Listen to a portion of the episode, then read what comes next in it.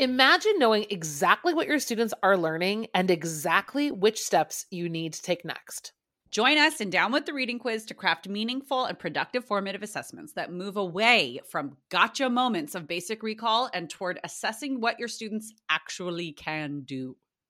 In this thirty-minute free masterclass, we'll share three powerful assessment keys that work for any novel at any time of the year. Head to shop.bravenewteaching.com slash masterclass to sign up, and we'll also send you a free workbook to keep track of all your notes. Once again, that's shop.bravenewteaching.com slash masterclass to nail formative assessments forever. Hey, Amanda. Hey, Marie. What are you up to later? Want to join me for happy hour? I'm all in. And guess what's amazing? Our listeners and friends of the podcast can also join us because Brave New Teaching Happy Hour has officially launched. Cheers. Cheers, everyone. We are officially hanging out a little bit longer after school with an extended, extra, private podcast feed just for you. Yes. Members of Happy Hour get extra fifteen minutes of the podcast, give or take, because you know us, we run a little bit long. It's just kind of how we are. But if you would like to get in on this Happy Hour action, please join us. It is only five dollars a month. Head to curriculum rehab dot com slash happy hour and get yourself signed up, because when you're there, Amanda, tell our friends what we do every month for our Happy Hour members. I think my favorite part is coming up with a new free resource for our listeners every month. And then we pretty much break down that resource and how to use it. We also like to have guests on to do extended episodes and even Q and A that's just for you about that resource. It's really exclusive and super private just for you. So if you are like us and you like hanging out, you like chit-chatting about all things that are teaching, teacher life, and everything under that umbrella, join us for happy hour and we will see you there. Bye. Bye. Well, hello and welcome back to Brave New Teaching. Today, my friends, it is just going to be me, Marie, with you. It's a solo episode, and we are talking about one of my favorite parts of being a classroom teacher, and that is building and growing a community and culture within the groups that we teach. Um, and I know this is kind of an odd thing to be talking about, like culture, when so many of us, myself included, are fully virtual or hybrid or like will they, won't they, Ross and Rachel, like go back in the classroom or won't they go back in the classroom? I'm absolutely myself still in this limbo as I record. It is mid-February twenty twenty-one and I have been fully virtual since March of twenty twenty. But that doesn't mean that I am not still working on the culture and community of my classroom. In fact, it's like my favorite thing to talk about. Like I said, we're being a classroom teacher. Um, when I started my own brand, The Caffeinated Classroom, you know, however many years back, it was with the sole purpose of connecting with other educators and talking about building communities and relationships and really creating unique cultures among the groups that we work with. So if I teach three three different sections of my classes, yeah, I'm going to have senses of community that might look the same. I'm going to have cultures that resemble each other because I'm the common denominator. However, the culture of a group really has to do with the specific and unique members of the group. So that's why I think it's so important to talk about here today, because I think looking at classroom community is such a big, buzzy kind of a word and idea. But if we look at it from the stance of what is the culture of this group, what is the culture of this class, that is something that I think is able to be tackled from a virtual setting and a hybrid setting and an in-person setting. Um, Yeah, and I'm excited to share three secrets that you can use like today if you're listening to this on your way to work or tomorrow or, you know, whenever you're ready. So without any further ado, we are going to go ahead and get started. Let's cue that music.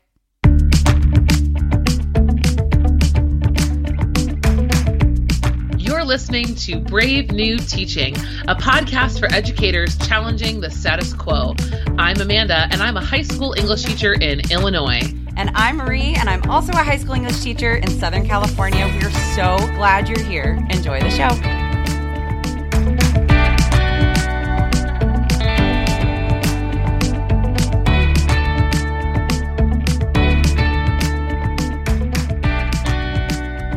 So like I said it before. When I started The Caffeinated Classroom in early twenty eighteen, which actually isn't that long ago, but it feels way longer ago.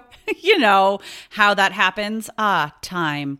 Um, it was all about classroom community for me. And it was about what I was doing in my classroom, what I was seeing other people do in their classrooms to build a sense of community and build relationships between teacher and student and between student and student and student and school and, you know, the greater idea of community within an education setting. Um, and I actually had created a little mini course that I call Classroom Community from the Ground Up. And it is something, if you go to the caffeinated classroom dot com, it's there. You can take a little look-see at it if you want to. But I'm going to be sharing from that little mini course three of the real secrets to building and really growing a unique culture within the groups that we teach. Um, the first secret. It's not really that secretive, but it's just kind of like the tricks. And secrets felt like a fancy, fun word. So we're going to go with it, you know?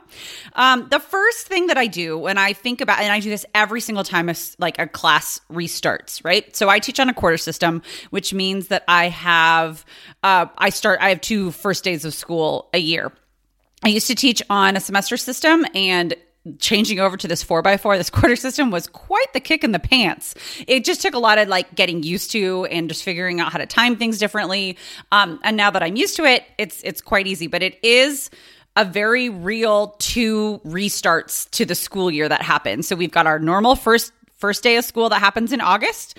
And then mid-January, we start all over again. I get a whole brand new batch of kids, classes restart. And therefore, I'm starting fresh with my classroom communities and my classroom cult and my class cultures. Um, and the first thing that I always think about, and sometimes it changes here and there, are just setting intentions. If I sit down, and I know it sounds really woo-woo when I say it like that, but if I sit down and I think, okay, what really matters here about building this new community and creating this new culture within these classes? I teach three classes at a time, the way that our schedule works. Um, and I like to think about setting intentions in the following way. Like I, I create a little fill in the blank for myself. And if you head to our show notes, brave new teaching dot com, you can see uh, what I'm talking about. I'll have all of this there in the show notes for you. But the first thing I do, setting intentions, I sit down and I think to myself, and then I write it down.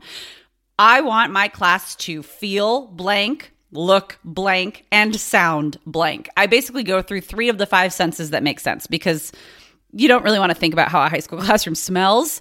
And I feel like thinking about I want my classroom to taste is just like, that's, we don't need to put our feet in that water. You know, we're just going to, we're going to back off of that one completely. So I just think about feel, look, and sound.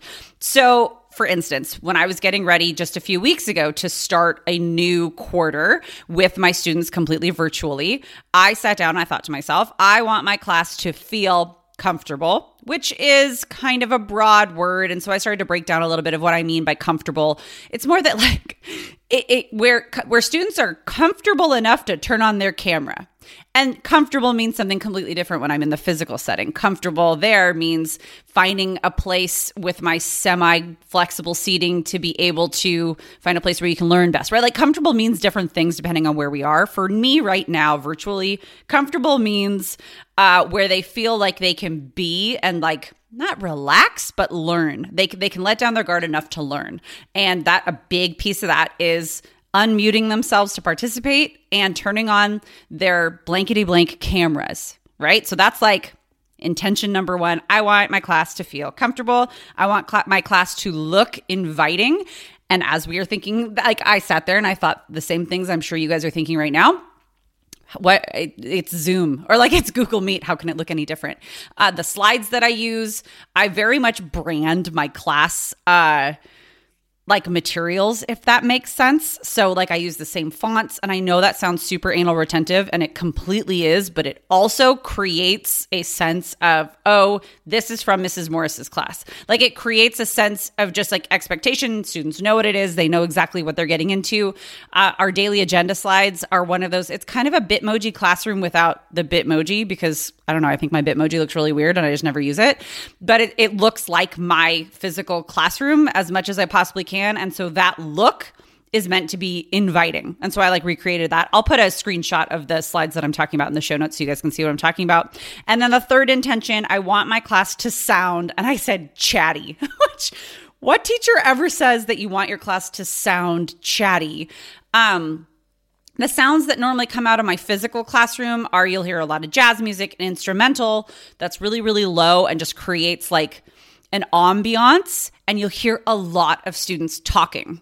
And I realized that part of what I miss the most of being in the classroom, I mean, there's a lot, but what I miss the most of like pre-COVID classroom happenings, I miss hearing kids talking. And so I want my class to sound chatty. Um, so that first piece is just setting those intentions, because then the next steps come from what do I really want it to be? Not just, oh, I want it to be a community. I want it, I want there to be relationships. Okay, but what what are they going to be like? What are they going to feel like? What's it going to look like? What's it going to sound like? Okay, moving right along. So the second secret, if you will, it's really not a secret. Like none of this is secretive, but they are the best strategies that you can put in place for uh, creating that culture that you're looking for with any of your classes or all of your classes. Um, the second thing to really think about and be mindful of is expectations. And when I'm talking about expectations with a classroom full of students, I like to think of it looking at the three C's. Those C's are clear, consistent, and communicative. Communicated. Expectations of students, the expectations they can have of you, the expectations they can have of their day-to-day, for academics, for behavior, right? Like all of these expectations uh, really just create boundaries. And when there are really well created and well-defined boundaries in any relationship, things like everybody, every party of the relationship knows what to expect, knows what's expected of them. It's pretty great. That's where like good things can start to happen, and a lot of bad things can be avoided. So the first C, clear. If expectations are extremely clear and there are no questions about the nuance behind an expectation, um, you're going to have, as a teacher, a lot more luck having everybody understand behavior-wise what is expected of them, work and academic academically what is expected of them, what they can expect of you, their teacher. If you tell them that once a week grades will be updated every Thursday, then you're not going to have kids. Well, you might still have. We're we're we're talking about real red-blooded human children here, so you're still going to have some outliers. But for the most part, you're not going to have kids wondering after week three or four, when is this going to get graded? You know that the grades will be updated, children, every Thursday, right? That's a clear expectation that they have of you, their teacher, and then it goes the other way, obviously. That's classroom management one oh one, isn't it? Um, consistent. The second C is consistent expectations. When our expectations are not consistent from student to student to student, if everybody is not held to the exact same expectations, we all know, don't we, that that spells disaster for behavior, for community, for culture, for all of the things that we're trying to build and have like positive relationships and all of that. When students, and they can sniff it out, see inconsistencies between themselves and their classmates, um, it, it creates a lack of trust. And that trust is vital for creating a positive learning environment. So, um, and that's not to say that every student doesn't need differentiation, that every student doesn't have their own unique and individual learning needs.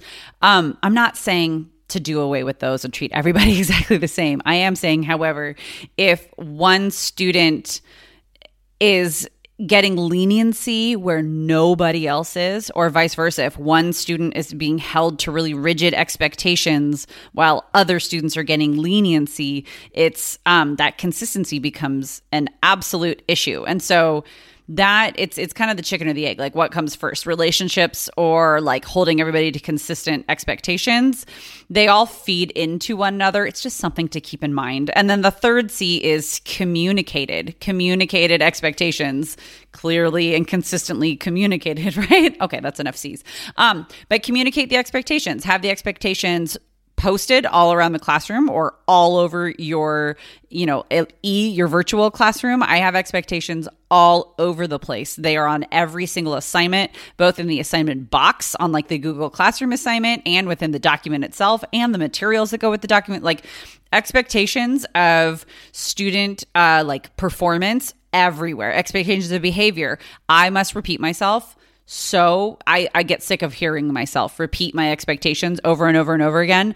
especially when I'm only meeting with students over Zoom, but in the classroom as well. We all know, like, before you have students go break apart and start doing group work or individual work or whatever it is, we have to repeat the expectations at least three times for them to sink in. Think about that. Three times verbally. Students need to see it both up big on the wall. They need to see it on paper in front of them. They need to see it on their partner's paper that they're looking at because their eyeballs are wandering, because their kids and their minds are going all over the place, right? Like, repeating expectations as many times as possible and communicating that in as many ways as possible are going to be what make our expectations actually successful and allow students to find success at, like, rising to those expectations. So, okay, first key or secret, set intentions. Second, expectations with the three C's. And the last one is to really think about, what is this class about? And by that, I mean, a lot of times what teachers will do, and I myself do this as well, we will think about what we love as teachers, and we will make that like an anchor to our classroom community. Like, you'll see teachers that like will kind of like name their classroom and the citizens of their classroom, right? Their students after their favorite sports team, or after, like, you know, like they're all Mouseketeers or something like that. And it's always something that has to do with like what the teacher loves, which I think is great. And it's a great way to to build rapport with your students, to really like share something from your own life with them. The problem with making that like the core or the anchor or the theme to your class, and making the theme of your class the thing that is like that your classroom community and culture are therefore built around, is that students don't really have any buy-in. They don't have any ownership of that. That is not something that they have in common necessarily with their teacher. It's just something that their teacher likes and that then they kind of become a part of. I think that that style of building a community works really well with younger students, with elementary um, students, but when you're talking about middle and high school students especially, we have to find things that we all have in common that we can create a common culture around. What do we all have in common? Well, we all have in common what we're learning about. We all have in common what we're doing to learn those sorts of things. We all have in common the same school. We all have in common, right? Like, there are some different ways to build that kind of culture piece, to figure out like, what is this class? And I don't mean curriculum-wise, but maybe curriculum-wise. What is this class, this group of people would probably be a better word for it, about? What are we all about? And sometimes for a teacher, that might mean getting to know the class a little bit and like taking some surveys, having some conversations. I need you to know something about me, guys. Listeners, please. I hate icebreakers. Like, I hate them. Ask Amanda, ask anybody that knows me. I hate icebreakers. So I'm saying, please, please don't subject yourself or your students to that. But I am saying, like, at the beginning of a class, there's there's some good like student interest surveying kind of things that we can do and conversations we can have to see where our commonalities are as a big group. Um, In my class, one of the biggest parts of my curriculum is reading. Therefore, we are a culture of readers. We are a community of readers. Not everybody is going to see themselves as a reader at the very beginning of the year. But when I think, what is this group about? Well, we're all going to be reading. We're all going to be writing. We are all going to be listening and speaking. But I really like double down on the reading part, because um, a big part of my classroom and building community and finding that culture is helping students find books and stories and people that they want to read about, that they find interesting, because every reader wasn't a reader until they found what they liked. And that's that's what I tell my students. Like, I wasn't a reader until I found what I liked. And it's cheesy, over-the-top Y A fantasy series. I love them. I can get lost in them. It makes me so happy. And then students get to say, well, I like blah, blah, blah. And I go, okay, well, let's find you a story that matches what you like. And then we're all readers. And that's where our culture can, like, come in, and we share our interests through how do we read them. Um, yeah. So...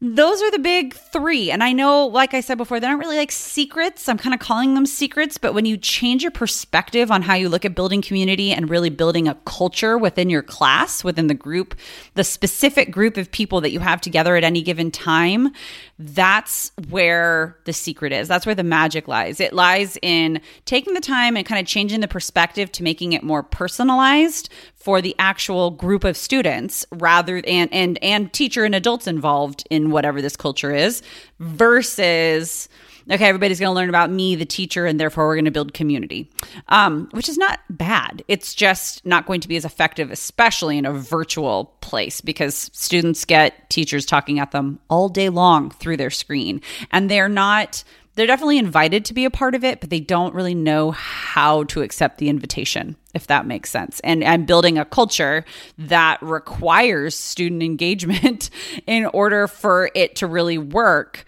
um, is much more powerful and much more relationship building and all of that good stuff. So with uh, my rambling has to come to an end at a certain point in time, my friends. So I do want to say, once again, head to the show notes, brave new teaching dot com, so you can take a look at some of the examples I was talking about with like the slides and that sort of a thing for what I do with what my classroom like looks and feels and sounds like. Um, and then let me know if you have any questions. Send them our way on Instagram at Brave New Teaching, or you can even D M me individually. I'm at The Caffeinated Class on Instagram. And without any further ado, I think that is the end of our show. So thank you so much for listening, and we will see you guys next time.